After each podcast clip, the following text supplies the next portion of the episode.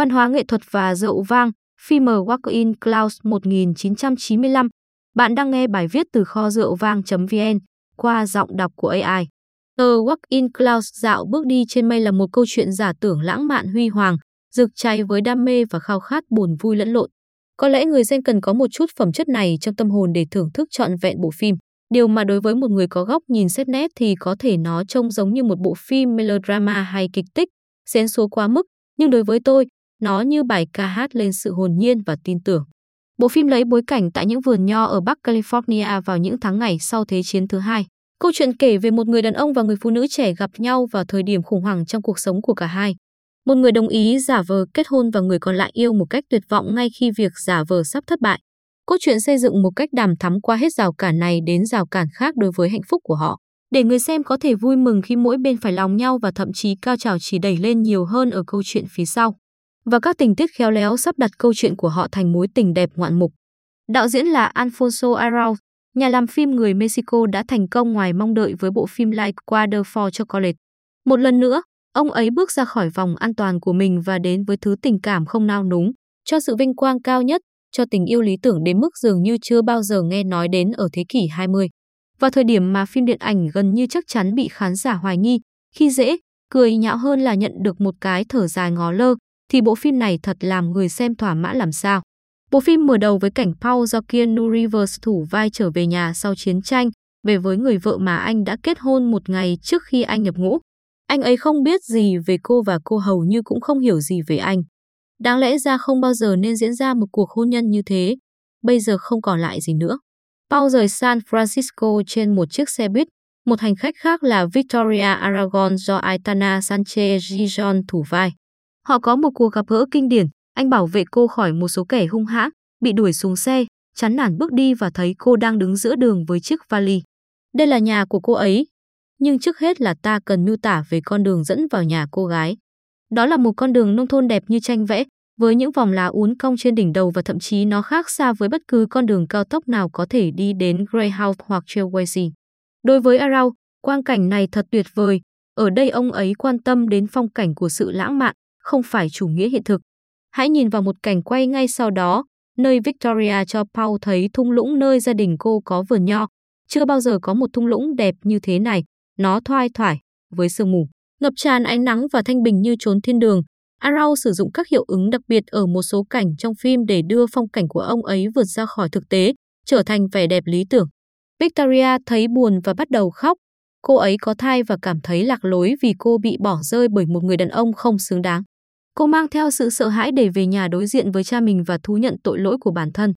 Paul thấy rằng có một cách mà anh ấy có thể giúp đỡ, anh có thể đóng giả làm chồng cô, họ có thể bịa ra một câu chuyện và anh ấy có thể rời đi vào buổi sáng ngày hôm sau. Victoria biết ơn chụp ngay lấy cơ hội này và họ đi bộ về trang trại của gia đình. Gia đình Aragon to lớn, rực rỡ và kiên cố, những người Mỹ gốc Mexico đã sống trên mảnh đất này qua nhiều thế hệ.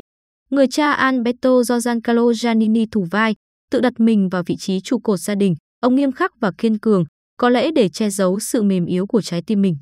Vợ ông, Mary Jo Aragon do Angelica Aragon thủ vai, là người tốt bụng và rộng lượng, và có lẽ bà nghi ngờ điều gì đó về cuộc hôn nhân này nhưng vẫn giữ suy nghĩ đó cho riêng mình. Và sau đó là người ông trưởng tộc John Pedro Aragon do Anthony Quinn thủ vai.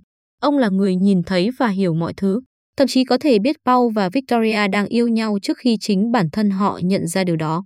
Bộ phim bây giờ xen kẽ giữa khủng hoảng đầy kịch tính và bối cảnh đẹp như tranh vẽ.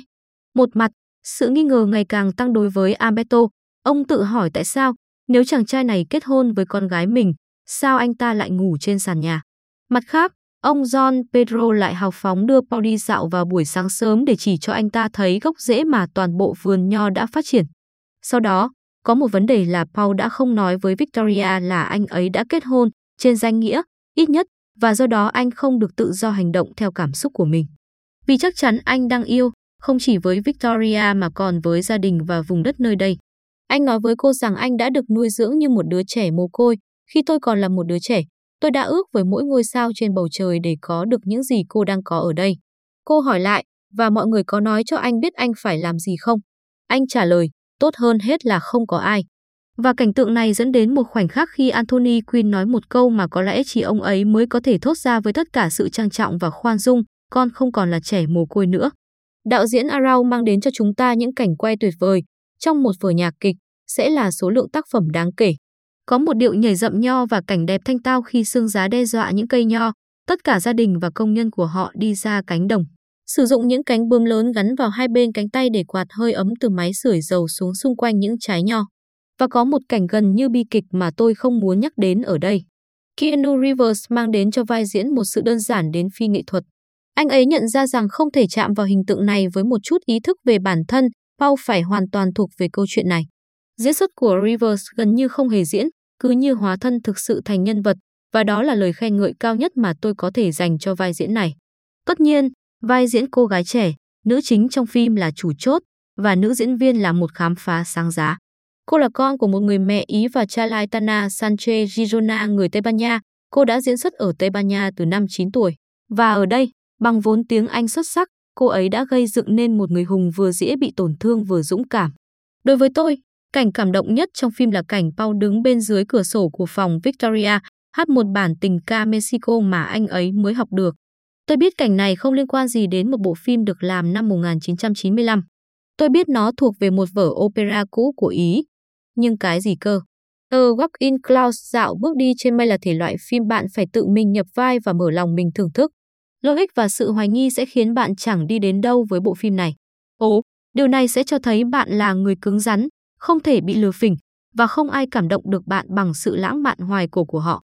Nhưng nếu bạn có thể cưỡng lại cảnh anh ấy hát bên dưới cửa sổ phòng cô ấy, thì đối với bạn, tôi ước là đừng bao giờ có ai hát bên dưới cửa sổ nhà bạn. Ngay cả đôi khi bạn thấy bản thân mình đang cố tình lắng nghe xem có âm thanh nào đó vang vọng vào phòng mình. Các bạn vừa nghe bài viết văn hóa nghệ thuật và rượu vang, phim Walk-in Clouds 1995 qua giọng đọc của AI tại website kho rượu vang.vn.